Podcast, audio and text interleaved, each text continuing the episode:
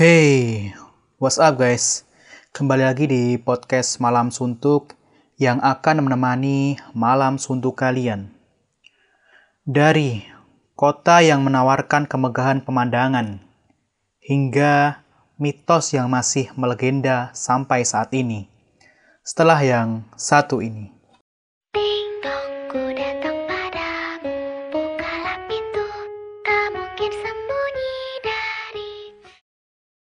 Oke, malam ini aku mau sedikit sharing tentang sebuah mitos urban legend di salah satu kota besar di Indonesia. Kota ini tuh terkenal dengan makanan khas pempek dan jajanan khasnya kemplang. Aku yakin kalian, kalian pasti udah tahu akan nama dari kota ini. Ya, kota Palembang dengan jembatan Ampera yang menjadi sudut pandang menarik di kota ini.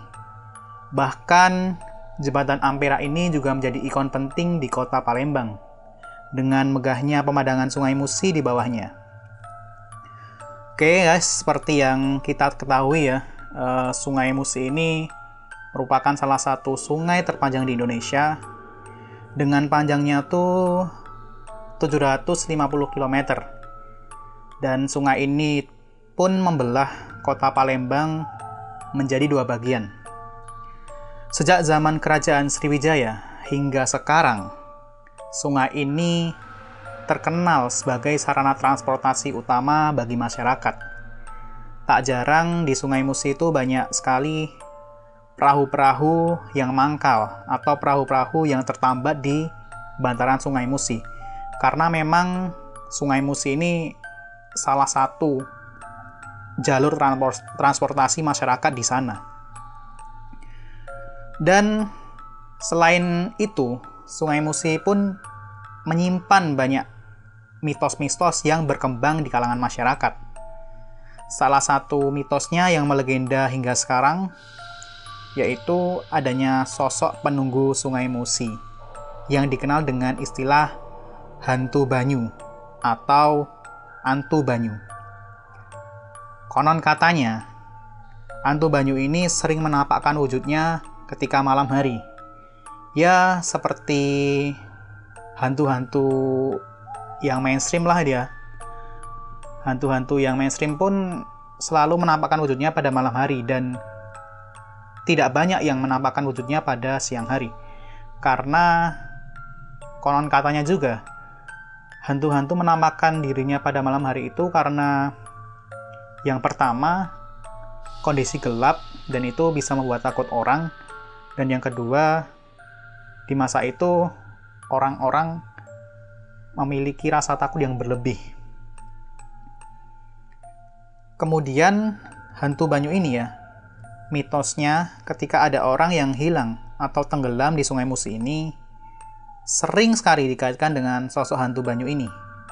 Dan konon jika orang tersebut hilang karena dimangsa hantu banyu, maka dipastikan orang tersebut tidak bisa kembali dalam keadaan hidup atau orang tersebut kembali dalam keadaan tewas.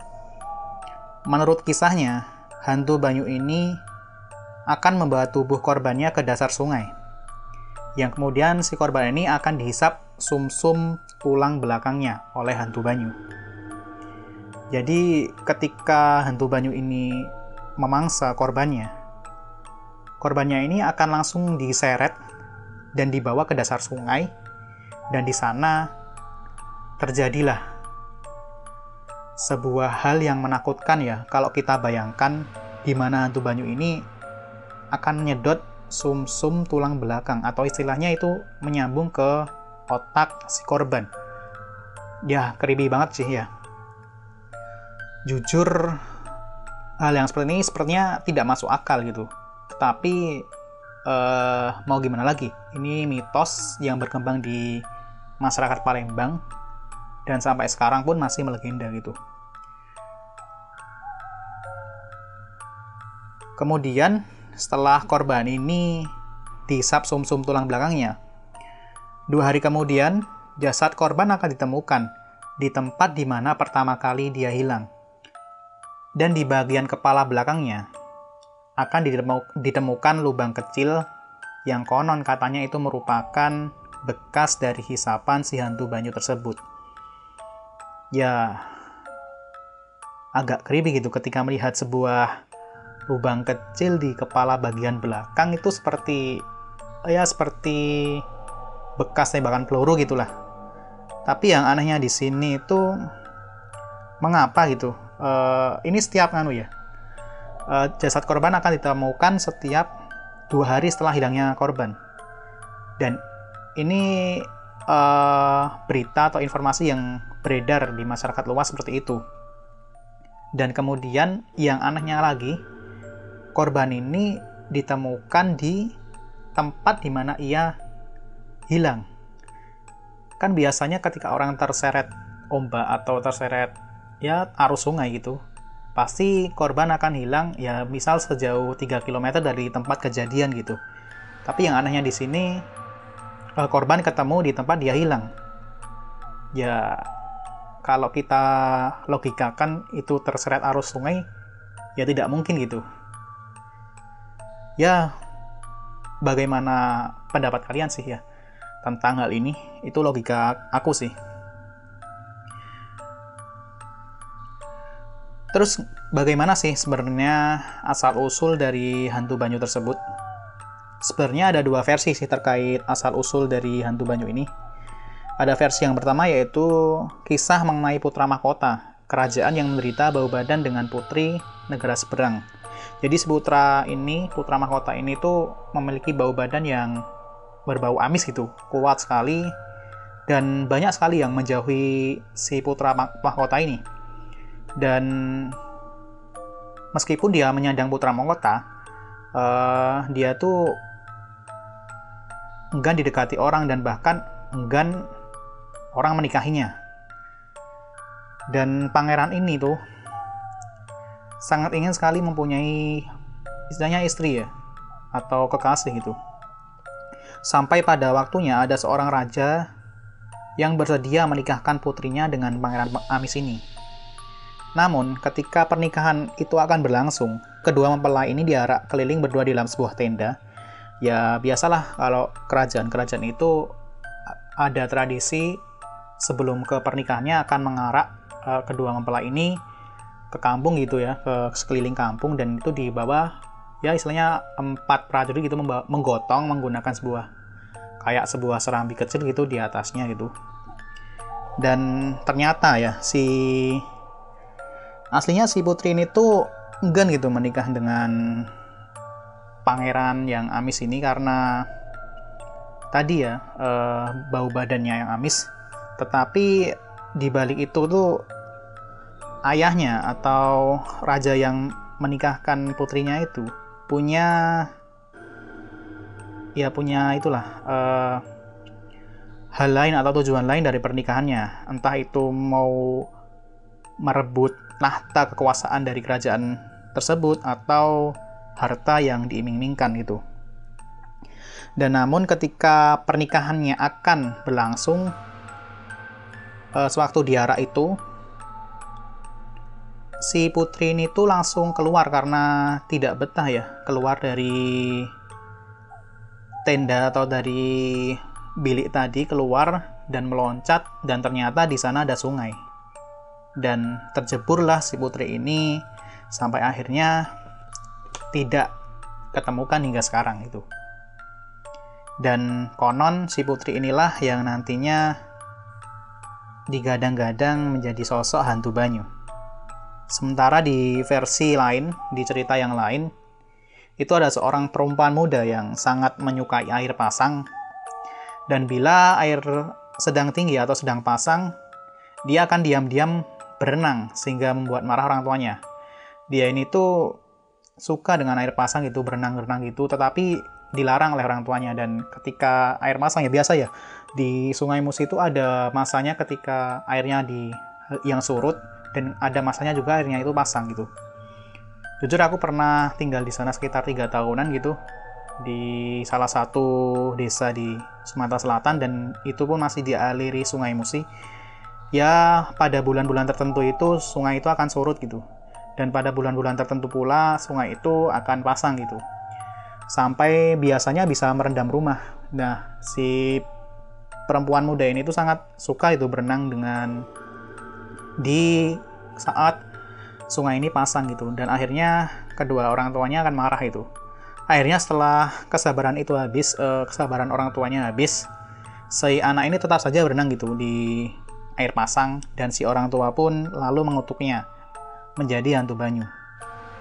Ya terlepas dari versi-versi cerita yang ini sebenarnya masih banyak beredaran versi-versi lainnya cuman yang aku ceritakan di sini hanya dua saja. Dan bisalah kalian cari-cari sendiri versi-versi lainnya jika kalian menemukan karena yang saya yang aku temukan di sini hanya dua versi gitu dan hantu banyu ini pun dipercaya gitu kerap menampak, menampakkan dirinya di perahu-perahu yang tertambat di Sungai Musi.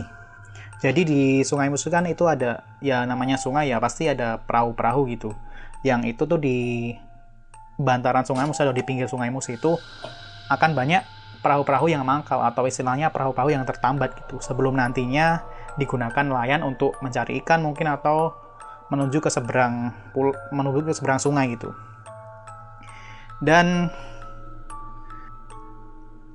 ya sebenarnya kita bisa tahu sih e, dari keberadaan dari hantu banyu ini dengan ciri-cirinya ya adanya cairan lendir misterius yang konon lendir itu dimaksudkan untuk menjebak korbannya agar terpleset dan jatuh ke dalam sungai Musi. Jadi ketika ada lendir yang itu di bisa di tangga tangga rumah itu yang rumah itu di pinggiran sungai Musi. Dan biasanya ketika si hantu banyu ini uh, keberadaannya bisa ditentukan atau bisa dikenali dengan ciri-ciri ya tadi ada lendir di sekitar ya sekitar sungai lah. Atau misalnya ketika ada rumah di pinggir sungai itu pasti di ada tangga itu yang menuju ke bawah sungai. Maksudnya ke permukaan sungai itu ada tangga nah itu terdapat lendir biasanya ketika hantu banyu ini ada di tempat tersebut dan itu tujuannya untuk menjebak si korbannya. Karena ketika korban tidak turun ke sungai itu, akhirnya dia terpleset dan masuk ke dalam sungai. Otomatis ya hantu banyu ini akan memangsanya dan membawa korban ini ke bawah itu. Kemudian ciri lain dari kedatangan hantu banyu ini adalah ya saat saat air pasang ya yang sedang mengalir gitu. Saat air pasang mengalir dengan arus yang sedang hingga kuat ada nih pusaran air di sana dan pusaran itulah yang disebut sebagai istananya hantu banyu. Kemudian ketika kita ya sedang melakukan memancing atau kita sedang memancing di Sungai Musi, kerap kali ya banyak kasus ini uh, pemancing di sana tuh kerap sekali. Kailnya itu tersangkut itu. Dan tersangkutnya itu tidak jelas tuh. Tidak bisa ditarik itu masih bisa cuman agak susah-susah gitu. Nah konon katanya eh, ketika kail pancing sudah tersangkut ketika kita memancing maka setidaknya kita harus segera meninggalkan pancing tersebut tanpa harus mengurusnya ya kita langsung kabur aja gitu lari gitu karena ditakutkan hal tersebut tuh merupakan akalan-akalan dan jebakan dari hantu banyu. Beberapa orang yang mengaku telah melihat hantu banyu ini bentuknya seperti manusia, ya manusia biasa itu, tetapi bercampur dengan siamang. Siamang itu istilahnya apa ya? E, monyet kecil lah kalau bahasa paling banyak itu. Jadi hantu banyu ini ciri-cirinya e, apa? Bentuknya itu seperti manusia yang itu tuh ya gradasi dengan siamang gitu. Jadi manusia setengah monyet kecil kayak gitu. Dan mulutnya ini monyong dengan bulu panjang dan tebal yang menghiasi seluruh badannya. Ya kalian bisa lah uh, mengilustrasikannya sendiri. Dan aku pun sempat punya pengalaman ya, uh, bukan pengalaman sih.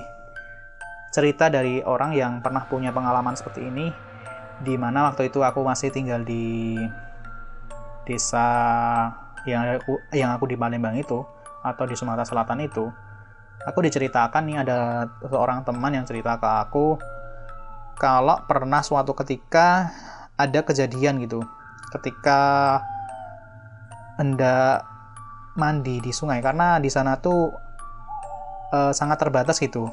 Uh, apa kamar mandi. Dan biasanya masyarakat di sana tuh mayoritas mandi ya di sungai. Ya tentunya dengan busana ya kalau mandi di sungai karena itu pemandian umum gitu. Nah ketika ada anak-anak yang mandi di sana ya biasalah kalau main air suka ya seneng lah gitu. Suka gitu kalau main air itu tuh kejadian udah lama banget sih itu. Waktu aku ya aku di Palembang itu SD sih. Jadi ceritanya anak itu mandi itu sama teman-temannya berenang-berenang gitulah sukaria gitu. Akhirnya si anak ini tuh ketika berenang berenang gitu tiba-tiba hilang gitu. Nggak tahu ke mana dan ternyata apa ya temannya tuh mengira kalau dia itu sengaja menghilangkan diri ya misal kayak menyelam gitu lama terus nanti muncul kayak anak ngagen ngagetin gitu. Tapi ini tuh enggak. Setelah beberapa waktu ya semenit ya semenit lebih gitu itu tuh nggak ada tanda-tanda anak itu keluar dari permukaan air dari dalam air ke permukaan bahkan ya kalau kita menyelam pun kebanyakan orang nggak sampai satu menit pasti udah kehabisan nafas dan akan keluar ke permukaan. Nah ini tuh anak itu tuh nggak ada akhirnya teman-temannya pun lari karena tahu mitos-mitos tersebut akhirnya teman-temannya lari dan melaporkan ke orang tua dan orang tuanya si anak tersebut mencari gitu sama warga-warga di sana mencari akhirnya tidak ditemukan itu di akhir itu dan selang dua hari kemudian tuh baru ditemukan dan di tempat tersebut di tempat tersebut ditemukan ya dalam kondisi yang memprihatinkan. Bahkan kalau nggak salah ya, kalau aku masih ingat sedikit ceritanya itu, aku nggak tahu ya di belakang kepalanya itu bolok ada lubang atau enggak. Yang aku tahu kondisinya itu sangat memprihatinkan banget. Kalau kalian nggak bisa tidur nantinya ketika mendengarkan ini, tolong jangan didengarkan ya di bagian ini aja. Ya jadi kondisinya itu matanya tuh hilang. Terus kakinya putus dan tangannya putus gitu. Ya istilahnya anggota badannya itu hilang gitu. Dan matanya pun juga hilang. Aku nggak tahu sih uh, gimana lagi kenapa kok bisa begitu. Dan katanya kan hantu banyu ini menghisap sumsum -sum tulang belakang atau menghisap bagian belakang ya. Di sekitar otak itu yang disap dan nantinya akan ada bekas lubang. Tapi aku nggak tahu ada bekas lubang atau enggak tapi ini cerita dari temanku. Dulu sewaktu aku masih di desa. Ya cerita tersebut pun akhirnya marah di masyarakat lah di warga di, di desa sana dan akhirnya warga di desa sana tuh yang punya anak itu di weling atau bahasa apa ya di bahasa Indonesia-nya apa sih? Ya diwanti-wanti atau di ya diberitahu lah kepada anaknya tuh diberitahu gitu. Kalau kalau mandi itu jangan lama-lama gitu. Dan kalau bisa ya mandi-mandi aja jangan main-main air.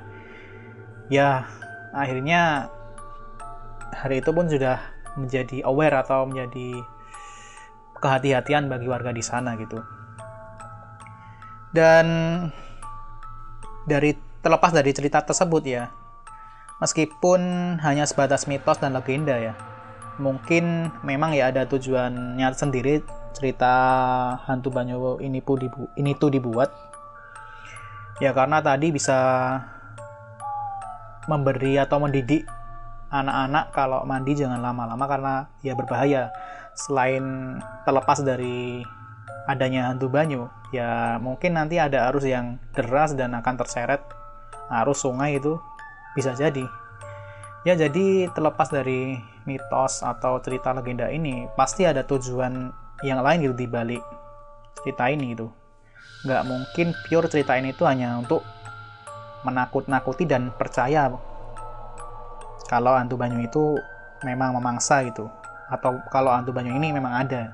Tapi ya aku juga nggak tahu bagaimana silahkan dari teman-teman atau silahkan dari kalian bisa mencari-cari info lagi lebih lanjut. Ini yang aku dapatkan info dari temen dan juga dari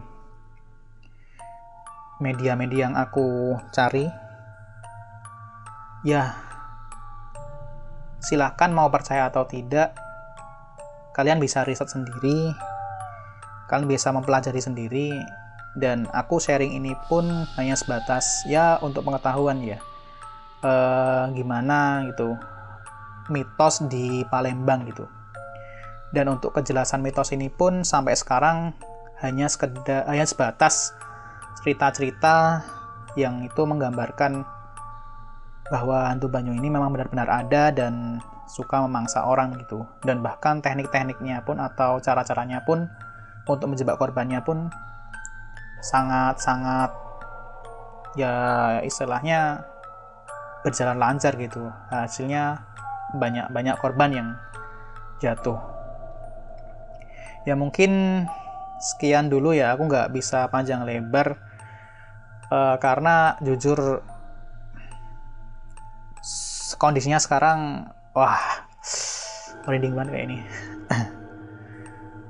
Ya terlepas dari ini bulan puasa juga dan akan sahur juga jadi aku nggak bisa berlama-lama buat merecord ini buat bercerita lagi atau sharing-sharing lagi. Mungkin di next episode aku akan sedikit share cerita-cerita horor atau mungkin sedikit ya memberikan info-info seperti ini ya. Uh, mitos atau legenda di sebuah desa atau di sebuah daerah lah gitu. Ya mungkin sekian lah ya. Uh, terima kasih banget buat kalian yang telah mendengarkan podcast malam suntuk. Semoga podcast malam suntuk ini bisa membuat malam suntuk kalian bermakna. Dan tolong info-info yang misalnya tidak kredibel dengan yang aku sampaikan atau istilahnya yang membuat kalian bingung, tolong dikaji ulang, tolong dicari ulang info-infonya. Dan kita saling sharing lah bersama lah di sini karena aku juga pasti luput dari tidak akan luput itu pasti aku juga ada salahnya. Jadi tolong bisa dibenarkan jika info yang aku berikan ini kurang tepat dan sekian goodbye